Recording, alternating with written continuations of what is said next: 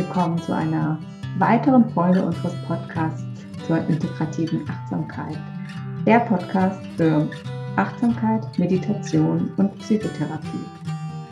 Und ich habe heute die große Freude, mit Christiane Wolf zu sprechen, die aus Los Angeles mit mir hier verbunden ist. Hallo, guten Morgen, Christiane. Für dich ist es guten Morgen, für mich ist es Abend. Hallo Usha, ja, sehr schön. Vielen Dank für die Einladung. Genau, bei mir ist es morgens hier. Christiane, dich kennen ja viele, die mit ABO zu tun haben, als ganz wunderbare Retreat-Leiterin, als Ausbilderin von MBSR. Du bist eben selber MBSR und MSC-Lehrerin, Ausbilderin und du bist auch ähm, ganz wichtig Dharma-Lehrerin in der Tradition der thailändischen Waldkloster des Theravada-Buddhismus fände es schön, wenn du uns so zum Einstieg ein bisschen erzählst, wie bist du denn zur Achtsamkeit gekommen und auch zur Meditation und zum Unterrichten des Dharma? Das ist ja schon eine ganze Reihe Fragen in einer Frage. Ähm, ja, fange ich mal einfach mit an, wie bin ich denn überhaupt dazu gekommen? Also ich glaube, ich hatte schon immer ein Interesse daran, so am Geist, an der Seele, am Spirituellen. Ähm, bin aber in einer Familie groß geworden, wo Religiosität also eher negativ behaftet war, weil also meine Mutter einfach negative Erfahrungen in ihrer eigenen Familie gemacht hat mit sehr strenger protestantischer Religion. Und dann, wo wir, also wo ich groß geworden bin, gab es auch nur Protestantismus und es war ländlich und das war nicht besonders ähm, im Englischen würde man sagen, sophisticated. Und das hat einfach für mich so diese Vorstellung, dass ich einfach was glauben muss, einfach eine Doktrin, ähm, weil mir das so gesagt wird. Also ich habe einen sehr rebellischen Anteil und der mag nicht, wenn ihm gesagt wird, dass er irgendwas glauben muss, einfach so oder irgendwas tun muss, ohne eine Begründung zu geben. Was wirklich was ist, was sich so mein ganzes Leben auch durch meine, die Art und Weise, wie ich unterrichte oder wie ich praktiziere, durchzieht. Du musst mir erklären, warum ich was machen soll. Und dann mache ich's. Du kannst mir nicht einfach nur sagen, mach das. also mhm. das hatte ich schon als kleines Mädchen. Und dann war einfach so, wie gesagt, das passte dann nicht so, aber ich hatte einfach so eine Sehnsucht, einfach eine Sehnsucht nach ähm, einem spirituellen Zuhause und habe dann angefangen rumzulesen und habe auch ein Buch über Buddhismus gelesen. Ich habe so über die Weltreligionen gelesen und ich muss ganz ehrlich sagen, das fand ich furchtbar. Das fand mhm. ich so trocken. Also damals, das war irgendwie wann war denn das? Schon äh, lange her, so Mitte der, Mitte der 80er, ähm, denke ich, ähm, als ich angefangen habe, da rumzulesen. Und da hieß es, also was ich verstanden habe von Buddhismus war, Leben ist Leiden. Mhm. Ja, mhm. und irgendwie so als 15-Jährige dachte ich, nee. Also ich meine, jetzt Leben, das Leben nicht ganz toll ist und also nicht irgendwie, was sagt man so schön im Deutschen, das Leben ist kein Ponyhof. das war mir also damals schon klar. Aber wo ich so dachte, nee, Buddhismus. Und dann, was ganz spannend war, dann bin ich, ähm, als ich so um die Abi-Zeit, bin ich so wie viele so in meinem Alter damals so durch Europa getrennt und habe dann auf der Übersetzung von der Fähre rüber nach England einen jungen Mann kennengelernt, der gerade aus Asien zurückkam und der in dem äh, in einem Theravada-Kloster eben in der thailändischen Waldtradition jahrelang ordiniert war. Und der war einfach, der hatte irgendwas, wo ich so dachte, das finde ich spannend. Und ich habe mich mit dem unterhalten und dann hat er gesagt, na, wenn dich das interessiert, dann komm uns doch mal besuchen. Dann hat er, stellte sich raus, dass der in einer Wohngemeinschaft wohnte mit lauter anderen Leuten, die auch ordiniert gewesen sind zu einem Zeitpunkt, dann aber dem Kloster ausgetreten sind, aber eben zusammen gelebt haben morgens zusammen meditiert haben und dann hat so jeder sein Ding gemacht. Und da bin ich hin und habe da mitgemacht. Das war das erste Mal so, dass ich so richtig meditiert habe, glaube ich. Vorher mal so ein bisschen so, wo ich so dachte, das ist vielleicht Meditation und nachher rein denke ich, das war nicht Meditation. Und da war es wirklich so, da hat bei mir irgendwas geklickt, wirklich, wo ich gemerkt habe, ne, irgendwie so diese innere Stimme, die gesagt hat, das ist wichtig, da musst du drauf aufpassen. Ne? Und dann habe ich gesagt, wo kann ich da mehr lernen? Und dann haben die mich äh, in ein Kloster geschickt. Haben gesagt, mhm. geh mal da in das Kloster, da kannst du einfach wohnen, also mitleben mit denen für ein paar Wochen Und das war außerhalb von London. Und das habe ich dann gemacht in dem, also Sommer, nachdem ich, weiß gar nicht mehr, bevor ich Abitur gemacht habe oder danach. Und dann nochmal das Jahr drauf. Und da war es dann wirklich so, wo ich sagte, ah, okay, das macht Sinn. Und was wirklich Sinn machte, war wirklich dieses, wie die waren. Ne? Also im Prinzip das, was buddhistische, intensive buddhistische Praxis mit Menschen macht. Das war spürbar für mich. Ja, und, ähm, und die Tatsache, ganz wichtig auch, dass der Buddha gesagt hat, du musst nichts glauben, nur weil ich dir das sage oder irgendjemand, sondern probier es aus. Und wenn es Sinn macht, praktiziere mehr davon. Ne? Mhm. Und das war genauso, wo ich so dachte, super, das, das kann ich.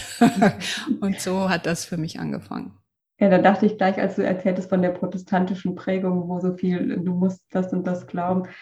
Der Buddhismus bietet einem ja genau das Gegenteil. Also wirklich alles selbst zu überprüfen, was stimmt für mich. Genau, genau, ja, ja.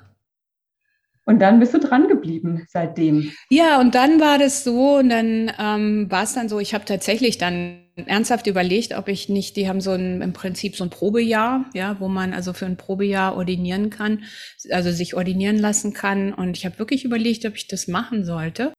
Und dann war aber eine ganze Reihe von Gründen kam zusammen ähm, und dann unter anderem, dass ich einen Medizinstudienplatz bekommen habe und wo ich dann gesagt habe, das mache ich nicht, das ist mir zu intensiv. Und muss ich ganz ehrlich sagen, wenn ich jetzt zurückschaue im Nachhinein, die Ironie, ne, dass ich jetzt wirklich Vollzeit mhm.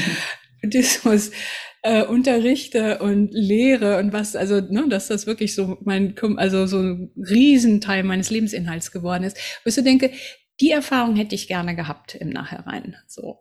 Aber da war ich einfach damals auch zu ehrgeizig und dachte, nee, jetzt habe ich diesen Medizinstudienplatz, jetzt muss ich auf jeden Fall jetzt erstmal Ärztin werden und die Welt retten. Und ähm, Aber die Erfahrungen, die ist, sind genau. natürlich jetzt auch wertvoll, sicher, die du gemacht genau. hast. Ja, ja, sind sie auch, sind sie auch. Ne? Das kommt dann halt irgendwie alles zusammen. Aber da musste ich schon manchmal drüber mhm. nachdenken, dass ich dachte, ne, so damals fühlte sich so ein Jahr wie so ewig an. Ne? Und jetzt im Nachhinein, wo ich so denke, das wäre ein Jahr gewesen. Aber so ja. mit 18 oder 19 konnte ich das noch nicht sehen. Ja. Ja, klar, da hat man ja auch einen anderen Blick auf die Zeit. Und wie bist du denn dann nach, äh, in, in die USA gekommen? Und dort auch geblieben? Ja, also es war dann so, also nochmal so auf meine Praxis. Ich habe dann also versucht zu praktizieren und dann gab es aber in der Stadt, wo ich dann angefangen habe zu studieren, gab es gar keine, also irgendwie Theravada oder Vipassana-Gruppen gab es überhaupt nicht. Ich habe dann eine Zen gemacht, einfach weil es gab eine Zen-Gruppe bei mir in der Straße, wo ich so dachte, ich besser irgendwie meditieren als gar nicht meditieren. Und bin da, da habe ich dann also eine ganze Weile Zen praktiziert, bin da immer in einer Woche hingegangen, aber ich habe einfach so gemerkt, das hat nicht geklickt. Also das passte nicht so richtig, das war nicht meins. Und dann hatte ich, wie viele Leute kennen das ja auch, dann gibt's so Zyklen, wenn man so anfängt zu praktizieren, ne? wo man dann mal liest man ein Buch und ist total inspiriert und dann praktiziert man wieder mehr und dann geht's wieder weg und dann geht's einem nicht so gut und dann praktiziert man wieder vielleicht ein bisschen mehr. Und es hat eine ganze Weile gedauert. Es hat tatsächlich bei mir gedauert, weil Leute fragen immer, wie komme ich denn zu einer täglichen Praxis? Wie macht man das denn? Und wo ich auch sagen muss, bei mir selber, das hat Jahre gedauert, wirklich Jahre gedauert. Und bei mir war der Wendepunkt wirklich, als ich eine Gruppe gefunden habe. Ne? Also das mhm. ist ja auch ne, die drei Juwelen, die dritte das, oder ganz wichtiges Juwel Sangha, einfach Gemeinschaft. Ja, einfach dieses, da war eine Gruppe von Leuten, die waren da auch dran interessiert Ne? Die wollten einfach auch praktizieren, die wollten lernen, die wollten sich verändern, wachsen in diese bestimmte Richtung. Und da hat es dann bei mir geklickt mit, dem, mit der täglichen Praxis. Mhm. Ja, und um dann deine Frage zu beantworten, wie ich denn in die USA gekommen bin, das war völlig ungeplant. Ja, also ich hatte irgendwie immer mal gedacht, wenn ich irgendwo ins Ausland gehen würde, dann würde ich entweder nach Frankreich gehen und da als Ärztin arbeiten oder ich würde in die Entwicklungshilfe gehen. Also ich hatte lange Zeit immer den Wunsch, wirklich bei ähm, Ärzten ohne Grenzen zu arbeiten so auch eines so meiner Herzwehs, weil ich das halt dann letztlich nie gemacht habe, obwohl ich ja die medizinische Ausbildung hatte, aber dann irgendwie mit Kindern. Und wie gesagt, wir sind dann nach LA gegangen. Aber ähm, mein Mann wollte gerne in die USA gehen. und der ist also Architekt und der hat dann einen, einen Job angeboten bekommen in Los Angeles zu der Zeit, als ich schwanger war mit unserem ersten Kind. Und dann habe ich gesagt, okay, dann ich kann ja auch ein Jahr Erziehungsurlaub nehmen und gehen, wir gehen dann mal für ein Jahr nach Los Angeles. Wie mhm. gesagt, kein besonderes Interesse. Ich hatte auch ziemliche Vorurteile äh, gerade Los Angeles gegenüber. Und ähm, ja, und dann, na, wie sich das dann manchmal so entwickelt, dann, okay, bleiben wir noch ein Jahr und dann noch ein Jahr und dann haben wir noch zwei weitere Kinder bekommen und dann irgendwann, und das fing dann wirklich an, sich über MBSR, wovon ich vorher, also von dessen Existenz ich gar nichts wusste, ja, fing das an. Einfach war so ein großer Bedarf, ja. Und ich habe also MBSR erstmal nur gelernt, weil meine Lehrerin hier, Judy Goodman, meinte, na, es wäre doch praktisch, wenn du deinen Krebspatienten in Berlin ähm, Meditieren beibringen könntest. Ja, ich dachte, ja, das macht Sinn. Ich dachte, der MBSR, also ne, säkulär, ist ja völliger Quatsch. So, das kann ja nicht besonders tief gehen. So. Weil du ja schon die Dharma-Praxis hattest oder die buddhistische genau. Praxis von der Seite gekommen bist. Genau, genau, ja, ja. Und dann ging es doch tief. Und dann ging es doch tief und dann A sind wir da geblieben. Also ich bin jetzt, lebe jetzt in Los Angeles länger, als ich irgendwo in meinem Leben gelebt habe, was sehr erstaunlich ist, was ich, was sich auch nicht so anfühlt. Ne? Also weil die Erwachsenenjahre gehen ja einfach schneller vorbei. Und ja, mache einfach ganz viel mit säkulärer Achtsamkeit und eben ja auch Ausbildung. Aber für mich ist eben ganz, ganz wichtig, immer wieder reinzubringen, zu sagen, das kommt aus der buddhistischen Praxis. Und nicht, dass wir versuchen, irgendjemanden in Buddhist zu ähm, umzupolen. Das hat der Buddhismus hat ja überhaupt kein Interesse dran. Ähm, aber einfach zu sagen, naja, aber ihr könnt tiefer gehen in der eigenen Praxis und ihr könnt auch tiefer gehen ähm, für also jetzt für Leute, die also auch jetzt zum Beispiel MBSR unterrichten, wenn ihr nicht nur wisst theoretisch, wo das herkommt, sondern auch aus eurer eigenen Praxis. Ihr könnt einfach eure Teilnehmer und Teilnehmerinnen nochmal ganz anders begleiten. Also wäre auch schon bei dem Thema, dass, dass es wichtig ist, diese buddhistischen Grundlagen zu kennen auch in der säkulären Achtsamkeit. Aber was mir noch einfiel, also was ich irgendwie so, so spannend finde, die ähm, so Menschen wie Jack Cornfield, Joseph Goldstein, Sharon Salzberg, die sind ja, waren im Osten, haben den Buddhismus dann in den Westen gebracht und über USA kam er ja dann eigentlich zu uns nach, nach Deutschland. Und, ja, genau. Und dann dort in Kalifornien zu sein mit Spirit Rock so nah, das ist natürlich auch ein totaler Glücksfall, oder? Ja, ja. Das war es auf jeden Fall. Also das war also eine lustige kleine Anekdote. Also als mein Mann dann mit dieser Idee Los Angeles kam und ich so in die Augen gerollt habe, ich dachte, oh Gott, Los Angeles, Hollywood, so, please, bitte nicht so. Und dann habe ich gesagt, okay, meine einzige Bedingung ist, ich brauche eine äh, Sitting Group. Ja, ich brauche also irgendeine Gruppe, mit der ich praktizieren kann. Sonst falle ich, falle ich vom, von der Praxis ab. Ne? Also irgendwo, wo ich niemanden kenne, wo ich irgendwie mit einem Neugeborenen bin, wo einfach überhaupt keine Struktur für mich da ist, ich nicht arbeiten kann. Also das, das ist ein bisschen zu viel. Und dann ähm, die Gruppe, mit der ich damals in Berlin praktiziert habe, die hatte keine Gruppe in Los Angeles. Und dann habe ich einfach, das Internet war damals ja noch ziemlich neu, gegoogelt und habe unter anderem auch gegoogelt auf der Spirit Rock Webseite, also Jack Cornfields Zentrum da im Norden von Kalifornien.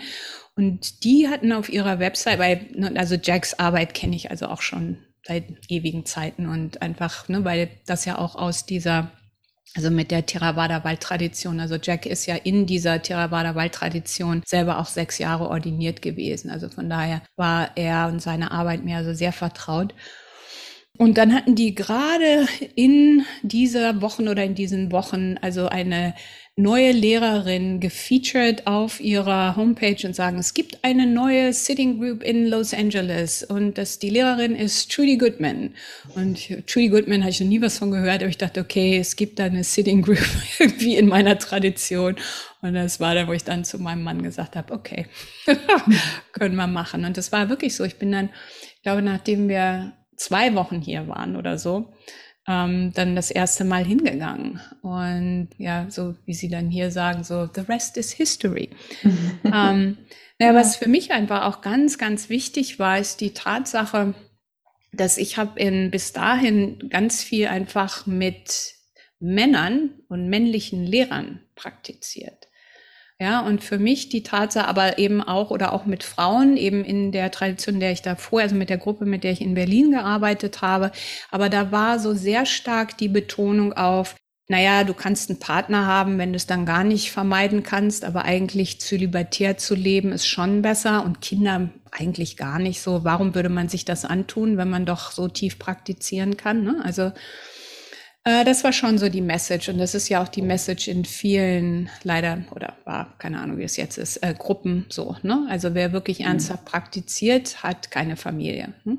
Mhm. Und da dann eben Judy zu treffen, die einfach auch Mutter ist, Großmutter, ne? Psychotherapeutin, irgendwie viele, viele ähm, Jahre als Psychotherapeutin gearbeitet hat und einfach den Dharma liebt, ne, von Herzen liebt und die Praxis liebt. Und das war für mich ganz wichtig. Ne? Also so, wenn wir so über dieses, wer sind denn unsere Role Models? Ne? Also wonach orientieren wir uns denn?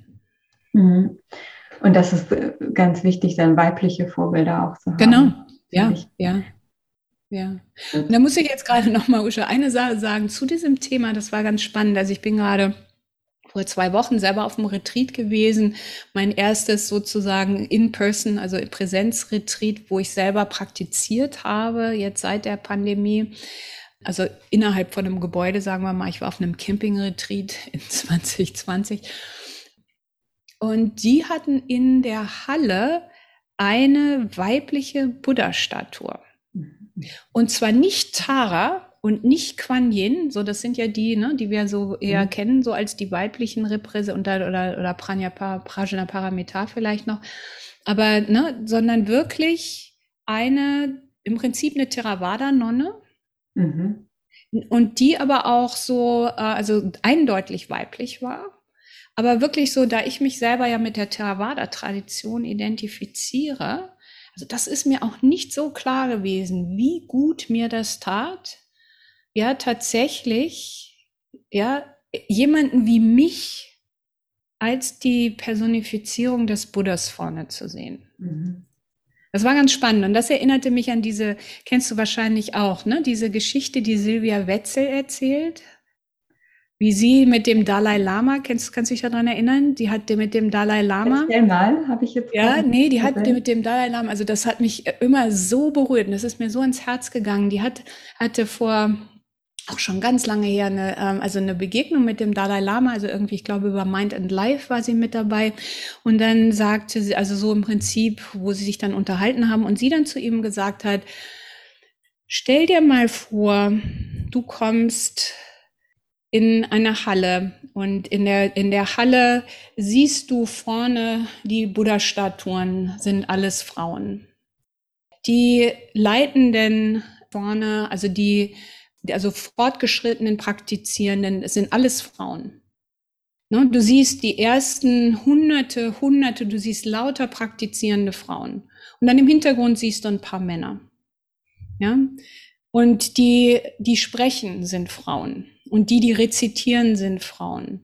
Und die Texte, die du liest, es geht hauptsächlich um Frauen. Wie würdest du dich fühlen?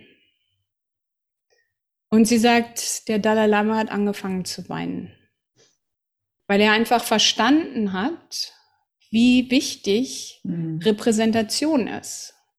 Ne, immer so, wo wir im Prinzip, naja, also das Argument, was wir dann ja immer kriegen, ist so dieses, naja, so Erleuchtung hat kein Geschlecht. Ne, wir müssen sozusagen das Geschlecht transzendieren. Ne, was sich leicht sagt, wenn all das, was wir sehen, was wir hören, männlich ist. Mhm. Mhm. mhm.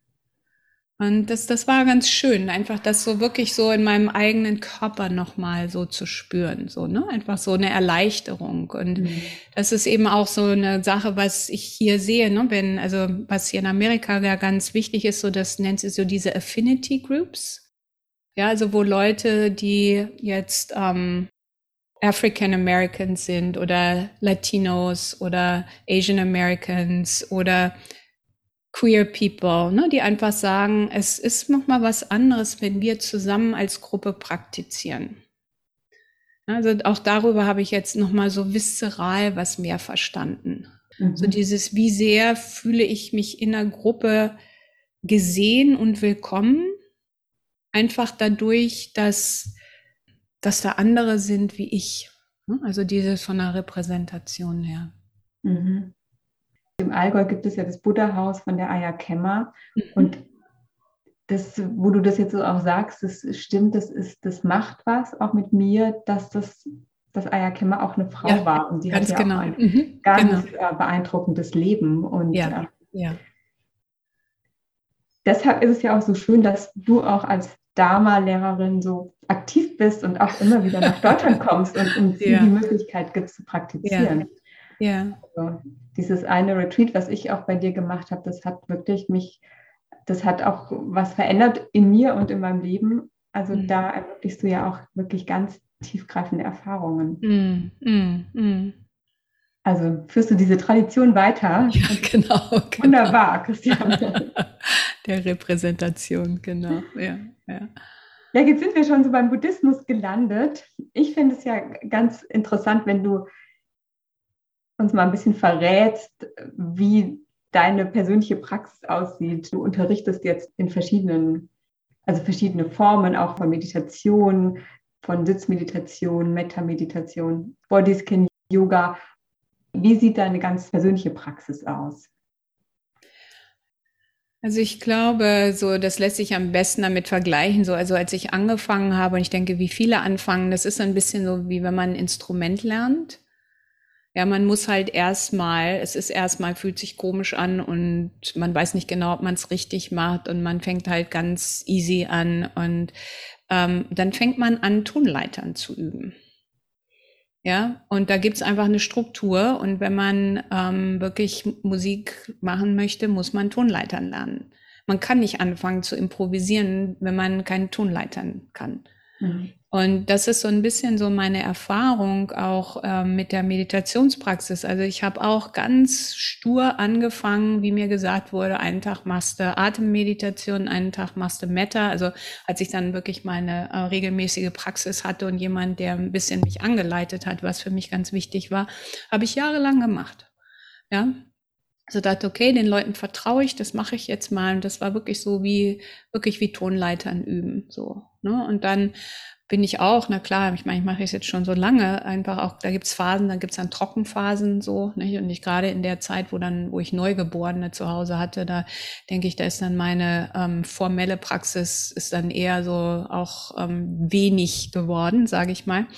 Ja, und das wurde dann eher mehr so informell, so stillen ist ja eine sehr schöne Zeit, wo man dann, wenn man nicht zu müde ist, ähm, äh, um dann auch wirklich ganz bewusst da zu sein. Ne? Also wirklich so diese Verschmelzung eben vom der formellen und informellen Praxis. Und dann, was ich eben auch gemerkt habe, und das ist auch so im mh, hm, geht so ein bisschen in die Richtung eben von der Repräsentation, wo ich so mehr und mehr auch gemerkt habe, dass viel von dem Praktizieren, wie ich praktiziert habe, wo ich auch denke, okay, das war auch ich persönlich, so wie ich auch erzogen wurde, ne, eben dann doch eben dieses protestantisch strenge und sehr ehrgeizige, ne, also dass ich sehr ziemlich ähm, schon recht ehrgeizig. Also, na klar, ne, ich meine, so wie wir irgendwas machen, machen wir alles. Ne? so wie ich Sachen lerne, lerne ich Sachen. Und das ist dann eher schon, ne? Ähm, ehrgeizig und eher hart, ne? Und sehr diszipliniert. Also Disziplin ist ja sehr, sehr wichtig, auch bei der Meditationspraxis. Aber wo ich so merke, ich werde immer, ich werde im Prinzip weiblicher in meiner Praxis. Ne? Also, und das ist so eine Sache, was mir so erst so im Nachhinein bewusst wird. Ja, also wenn man, wenn man ich das jetzt vor 10, 20 Jahren jemand gefragt hätte, irgendwie so praktizierst du weiblich, dann hätte ich gesagt, na klar, ich bin ja eine Frau. So, ne? Also, aber so im, im Nachhinein kann ich das sehen. Ja. Und was, was, wie würdest du das beschreiben? Also wie ich das beschreiben würde, das ist wirklich so, meine Praxis ist mehr vom, ähm, ich will was daraus haben, ich will was haben, ich will mich weiterentwickeln, ja, zu einfach weicher, empfänglicher und zuhörender geworden. Ne, also so dieses, mhm. also wirklich so dieses Zuhören, so dem Moment zuhören oder dem Moment lauschen. Ja, einfach mit so, mit, mit was ganz, und ich denke, das hätte ich überhaupt nicht gekonnt früher. So, ne? Also einfach, das war wirklich was, wo ich so denke, das hat sich wirklich im Laufe der Jahre und durch mein ganzes Leben und wie ich mein Leben sonst lebe und was ich sonst noch so mache, ähm, wirklich so ähm, verfeinert.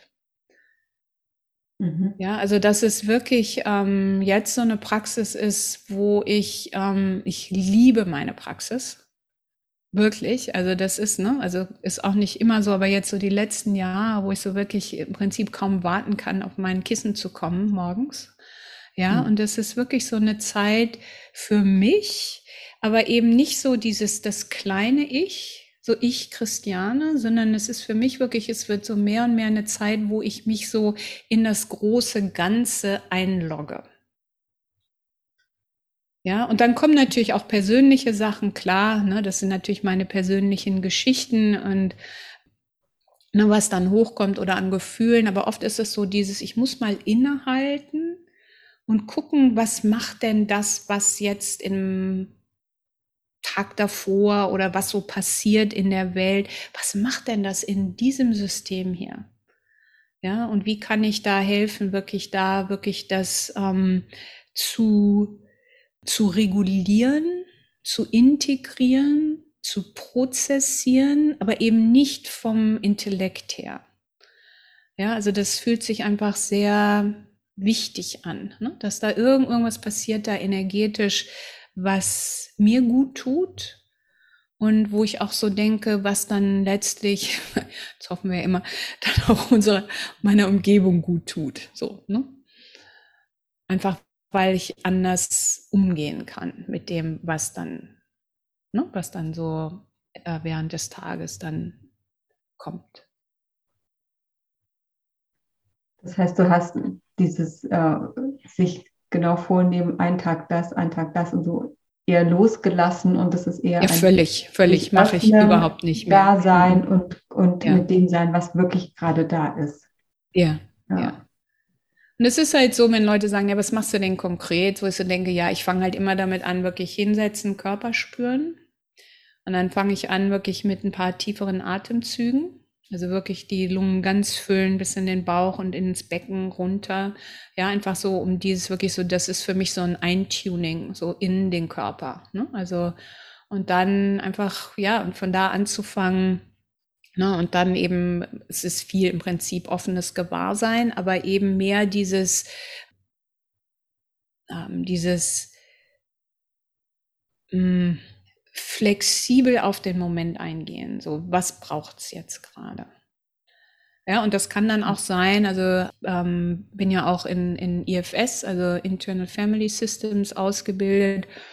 Ich praktiziere das auch selber und das kann auch sein, wenn da irgendwas ist, dann mache ich IFS in meiner mhm, Meditation. Mhm. Ne? Da will ich ja gerne auch noch ja. nachher im Gespräch hinkommen. Das wäre auch so die Frage, neben den traditionellen Meditationen, wann machst du dann auch noch IFS-Meditationen? So. ja, also ich mache keine formellen IFS-Meditationen. Und ähm, ich wollte gerade sagen, also es gibt so, so Dick Schwartz, ähm, wie soll ich das ausdrücken? hat so ein bisschen Probleme mit der Achtsamkeitspraxis, wo er im Prinzip sagt, na, es ist ja ein netter Anfangspunkt, ja, aber es kann im Prinzip nicht weitergehen, weil dann kommen wir an die Teile nicht dran. Also da habe ich selber eine andere Meinung, wo ich auch denke, gut, ich praktiziere das nun, die Achtsamkeit seit vielen, vielen Jahren. Er nicht, ne? Also er kennt halt so ein bisschen, wo ich so denke, da weiß er wirklich einfach nicht genug, aber das ist nur meine persönliche Meinung. Aber es ist so, also IFS taucht für mich im Leben auf, also im Alltag auch. Manchmal kommen eben Anteile so im Alltag auch auf und dann kann ich mich denen zuwenden.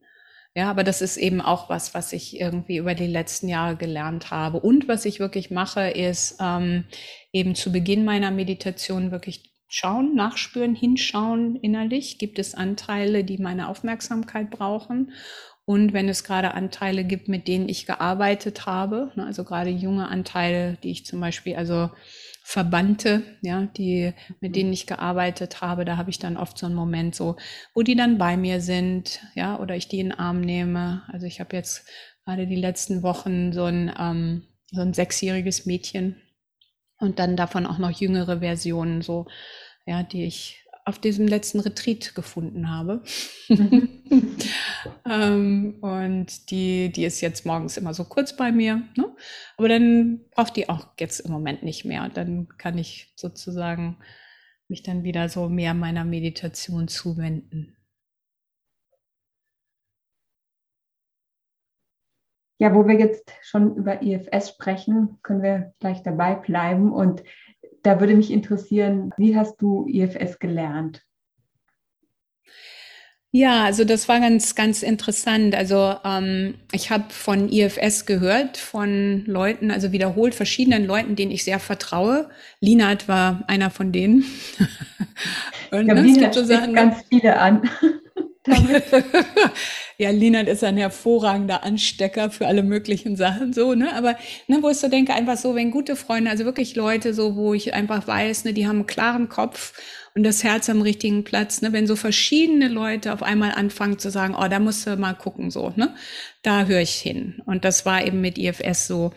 Und dann ähm, habe ich dachte ich, auch ich melde mich jetzt mal. Was, wie war denn das? Ach so, genau. Und dann habe ich gedacht, ich lerne das dann natürlich sozusagen vom auf Englisch sagt man vom Maul des Pferdes, also so direkt von äh, Dick Schwartz. Und dann habe ich mich ähm, angemeldet für einen Kurs, den er gemacht hat, also so einen Wochenkurs in Esselen. Und ähm, wo ich so dachte, wow, das passt fantastisch mit der Achtsamkeitspraxis zusammen. Ne? Einfach, da gibt es einfach so viele Sachen, die haben andere Bezeichnungen, aber das macht so viel Sinn. Und dann habe ich ähm, zwei Sachen gleichzeitig gemacht. Also ich habe dann angefangen, also ich habe mich dann für eine Ausbildung angemeldet und habe dann wirklich auch eine ganz, ganz tolle IFS-Therapeutin gefunden, weil mir also völlig klar war, also ich kann das selber nur weitergeben, wenn ich das am eigenen Leib erfahren habe. Und was wirklich ganz interessant war, ist, dass die IFS-Arbeit es mir tatsächlich möglich gemacht hat, mich auf eine Therapie einzulassen. So, also ich war mhm. vorher auch so, dass ich so dachte, ach, brauchen wir nicht, so alles, alles okay, alles nicht so schlimm, so. Ne? Also was natürlich die Beschützer sind, die sagen, war alles nicht so schlimm, ne? So.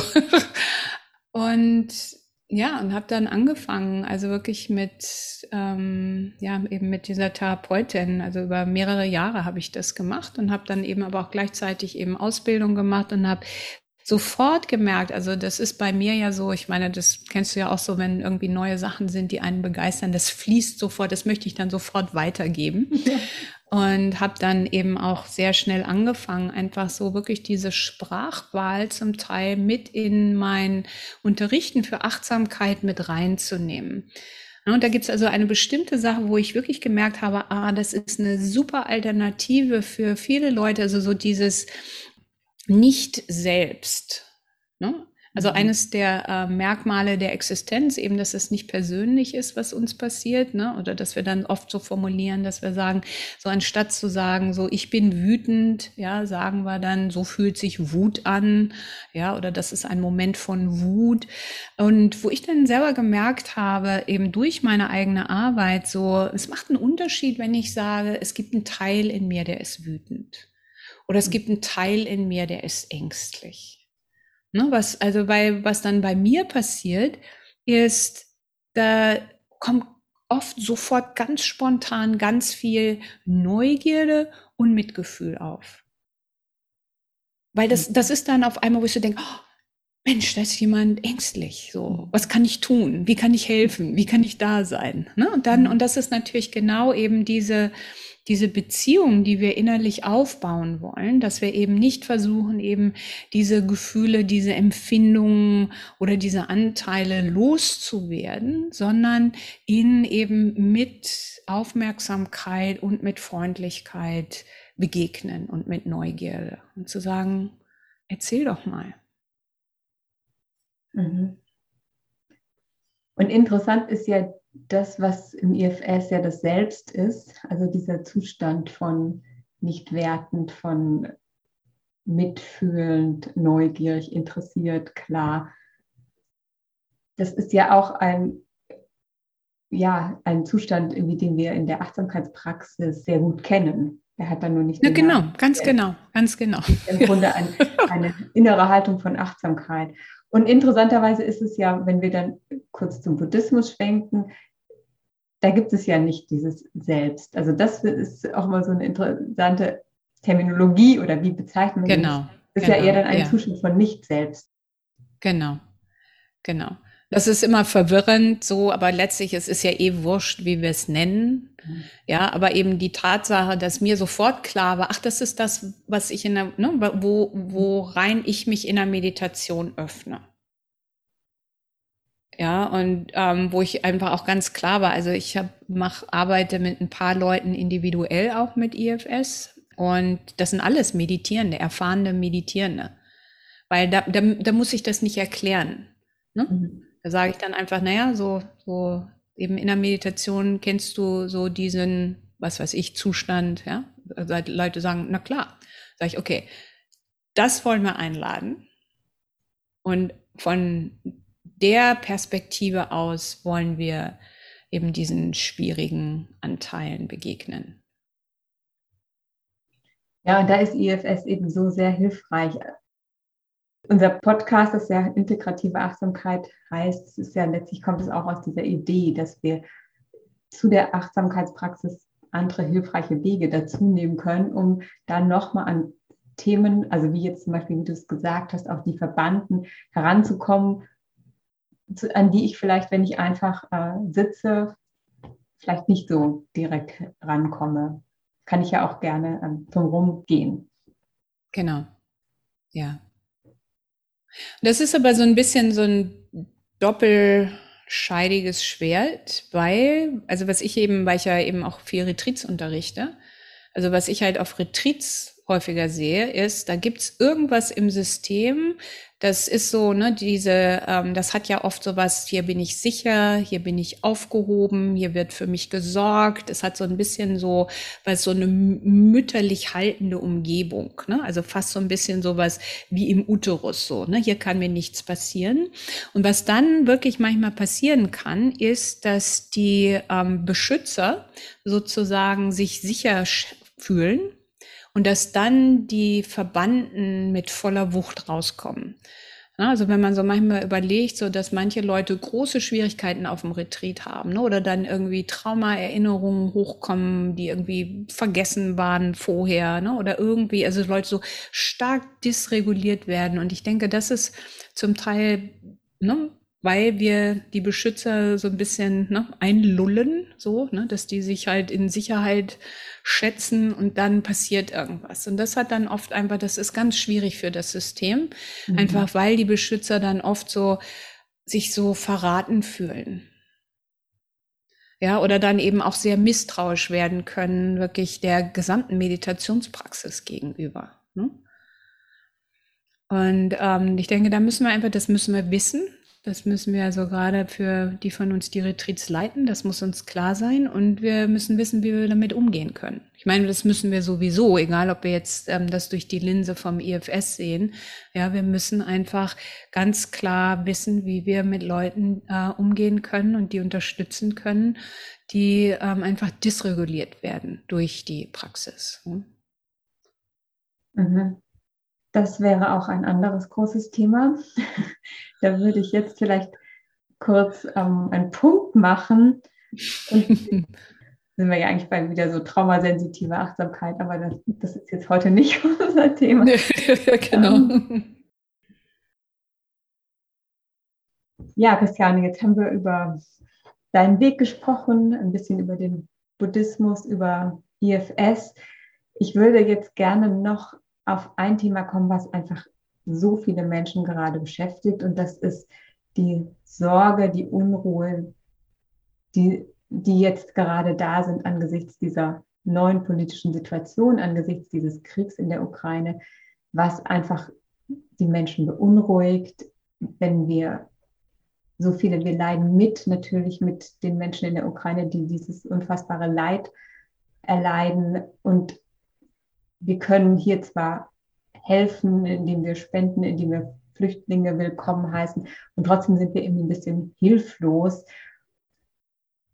Und ein Punkt, den ich, der mich auch sehr beschäftigt, ist dieses, ähm, in Deutschland wird jetzt sehr viel wieder in Geld in Aufrüstung gesteckt und so dem Buddhismus sehr ähm, verbunden ist natürlich so Frieden und diese eine friedliche Welt zu haben, wo wir keine Rüst, keine große Rüstung brauchen, ist natürlich so ein Ideal. Und im Moment ist es wie so eine Kehrtwende, dass man sagt, irgendwie wir sind verwundbar, wir, ähm, wir, wir brauchen das doch. Und wie geht man damit um? Also es, ist, es stellen sich mhm. gerade, es werden gerade viele Gewissheiten oder äh, diese Gewissheiten, wir leben hier in Sicherheit, wir leben hier im Wohlstand und so, werden einfach gerade brüchig. Und die können wir damit umgehen? Oder wie ja. kann uns auch die Achtsamkeitspraxis und ja. auch die buddhistische Praxis jetzt gerade in der Zeit helfen? Ja. Also ich denke, das ist ein ganz, ganz wichtiges Thema und es ist letztlich ein Thema, wenn wir wirklich drüber nachdenken, was immer da war.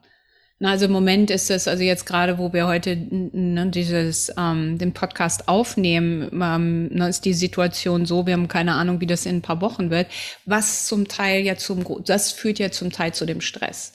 Ja, wenn wir jetzt alle wüssten, das ist in zwei Wochen vorbei, würde sich das ganz anders im System anfühlen. Ne? Also, und was wir da sehen, das ist die Ungewissheit. Ungewissheit, Unbeständigkeit, eines der drei Merkmale der Existenz, ja, ist, da gehen wir nicht gut mit um. Das mögen wir nicht. Ne? Also wir hätten, möchten gerne wissen, was passiert und das, ne, das für Hälfte hilft uns dann, uns sicherer zu fühlen. Aber ähm, im, im, im Laufe der Geschichte, das war, es gab immer Kriege. Ja, und wir hatten natürlich uns so ein bisschen jetzt in und Katastrophen und Trauma und wir haben uns so ein bisschen in Sicherheit gewiegt, ne, gewogen, gewiegt, gewogen, in, also so auch in Deutschland, ne, oder wo man denkt, wir sind ja alle vernünftig und wir sind eben darüber hinaus und biologische, ne, oder chemische Waffen, so, ne, das, das macht keiner mehr, weil das so unmenschlich ist. Und wo wir jetzt im Moment gerade denken, wir sind uns da nicht so sicher ja, ob es nicht, ob das jetzt nicht eingesetzt werden wird, ja. Und ich meine, so Ne, ich, also mein, mein Standort in Deutschland ist Berlin. Das ist sehr nah an der polnischen Grenze. So, mhm. ja. Ich habe Freunde da, meine Tochter lebt, meine älteste Tochter lebt in Berlin. Ja, also das ist schon natürlich A, ne, dieses nah zu Hause, weil man könnte ja auch sagen, in Darfur und im Iran sieht das nicht anders aus. Ja, und da es fühlt es sich nicht so bedrohlich an. Ne? Also es ist einfach sehr nah zu Hause gerade. Und da dann wirklich zu sagen, dafür ist unsere Praxis eigentlich gemacht. Ja, also das geht ja letztlich eben nicht darum, dass wir uns wohlfühlen, so, ja, oder unseren Stress wegmeditieren oder uns so, ne, das, das ist ja wirklich das, was wir dann als spirituellen Bypass bezeichnen. Aber es ist so diese Balance zwischen, also ich habe jetzt gerade von Hanh auch nochmal wirklich so diesen auf einem ähm, einem von diesen, seinen Gatt, nee, nicht Gattas, aber diesen Sprüchen, ne, die er dann so in der Kalligrafie gezeichnet hat, ne, dieses äh, Friede in eigenem Herzen und Frieden in der Welt. Ja, und wo ich so dachte, ja, genau, ja, also es geht, ne, wie kann ich Frieden in meinem eigenen Herzen schaffen? Aber das ist nur der Anfang. Ne, es geht eben nicht darum, ne, dass ich sozusagen, weil ich kann, es mir schön und bequem mache, sondern das ist der Anfang, damit ich sehen kann, und was kann ich jetzt tun? Aber was kann ich tun, was eben nicht aus diesem Reaktiven, ne, so dieses, die machen jetzt das, dann mache ich das, ne, also dieses, das, ne, die ganze Hochrüstung, so. Aber da dann auch ganz klar zu sehen, wir müssen einfach auch realistisch sein. Mhm. Ne? Also so was so Pema Children zum Beispiel, ne? also als Idiot Compassion bezeichnet. Ne? Also wo sie sagt, es geht nicht darum, dass du dein ganzes Geld weggibst und es geht nicht darum, dass du sagst, irgendwie du schließt dein Haus oder deine Wohnung nicht mehr ab, ja, weil dein Herz so offen ist und du alle Menschen willkommen heißt, ne? sondern zu sagen, ne, das ist einfach diese Mischung von vernünftig sein, ja, klar sein, aber dann auch ganz klar so mit unseren eigenen Werten verbunden sein. So, wofür stehe ich? Wofür stehe ich und was bin ich bereit dafür zu tun? Ja, und das denke ich ist eine wirklich letztlich eine schöne Herausforderung an unserer Praxis. Ja, einfach wirklich mal zu sagen, na jetzt schauen wir mal, was unsere Praxis denn wert ist. Mhm. Genau, das ist in Krisenzeiten, zeigt sie dann, zeigt sich dann, was sie wert ist. Genau. Ja.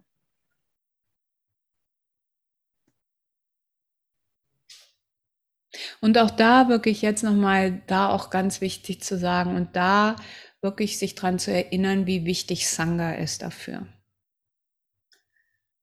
Und dass dieses eben, können wir zusammenkommen, können wir zusammen meditieren, können wir zusammen überlegen, können wir uns zusammen regulieren. Ne? Das ist ja das, worauf unsere Nervensysteme ausgerichtet sind, dass wir uns in der Gruppe mit dem Gegenüber regulieren. Und wir werden immer auch beeinflusst durch die Nervensysteme von anderen Menschen. Das merken wir im Moment in den Medien, ja, oder in Leuten, die also einfach völlig aufgelöst sind, überfordert sind, wütend sind. Das hat einen Effekt auf unser Nervensystem. Und was wir aber machen können, also einfach, wenn man sich dran erinnert, ne, so dieses Fight, Flight or Freeze Nervensystem ist, wenn es nicht bewusst wahrgenommen wird, wird unser Nervensystem übernehmen. Und klar, und wenn es extrem wird, wird es das sowieso übernehmen, weil das eben nicht über den präfrontalen Kortex geht, ja, sondern, aber es gibt diesen Bereich, wo wenn ich ganz klar in mir selbst ruhe, ne, das kennen wir auch mit unserem Gegenüber oder mit unseren Kindern, dann können die ruhig ausrasten oder können ruhig dysreguliert sein und das dysreguliert mich nicht. Aber mhm. ich kann ganz bewusst mein Nervensystem benutzen. Ich mache das mit meinen Kindern, ich mache das mit meinem Mann, wenn es sein muss, wenn ich dran denke. ne? Das einfach wirklich das einzuladen, mein Nervensystem, dass das in Resonanz geht mit dem anderen und den anderen runterreguliert. Ich denke, wenn wir da anfangen können, und wie gesagt, ich kann das auch nicht immer, ich brauche dann auch mal jemanden, der mich wieder runterreguliert. Aber das ist eben einfach, um nochmal den Punkt zu bringen, dafür ist dann eben Sangha oder Gemeinschaft so wichtig. Ne? Dass es Leute gibt, die die gleiche Absicht haben, ja, und dass wir uns gegenseitig unterstützen und auffangen können, weil klar, wir können das auch nicht immer alles selber machen.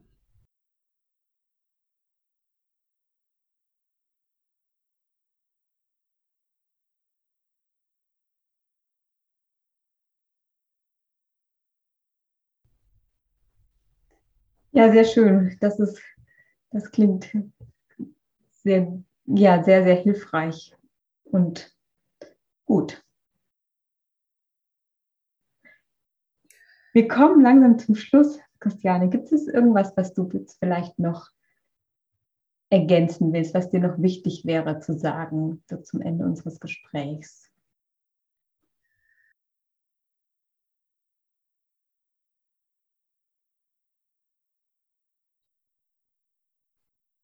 Ja, ich möchte vielleicht zum Schluss noch reinbringen, also ein Zitat, was ich jetzt gerade der Gil Frontstar, also bei dem ich jetzt, äh, also der ist einer meiner Mentoren auf dem letzten Retreat, wo ich selber gesessen habe, war, wo der gesagt hat, was mich sehr berührt hat, wo er gesagt hat, ähm, wenn wir nur frei sein können, ähm, wenn es uns gut geht, wenn es angenehm ist, dann sind wir nicht wirklich frei.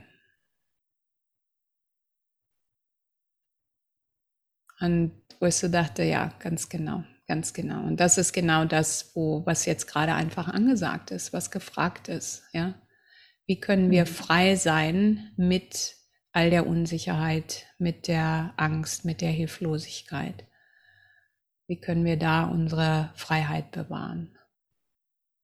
Die innere und damit dann hoffentlich auch die äußere. Ja, das ist ganz berührend. Ganz, ganz schön. Vielen Dank, Christiane. Hm, gerne. Gerne, gerne.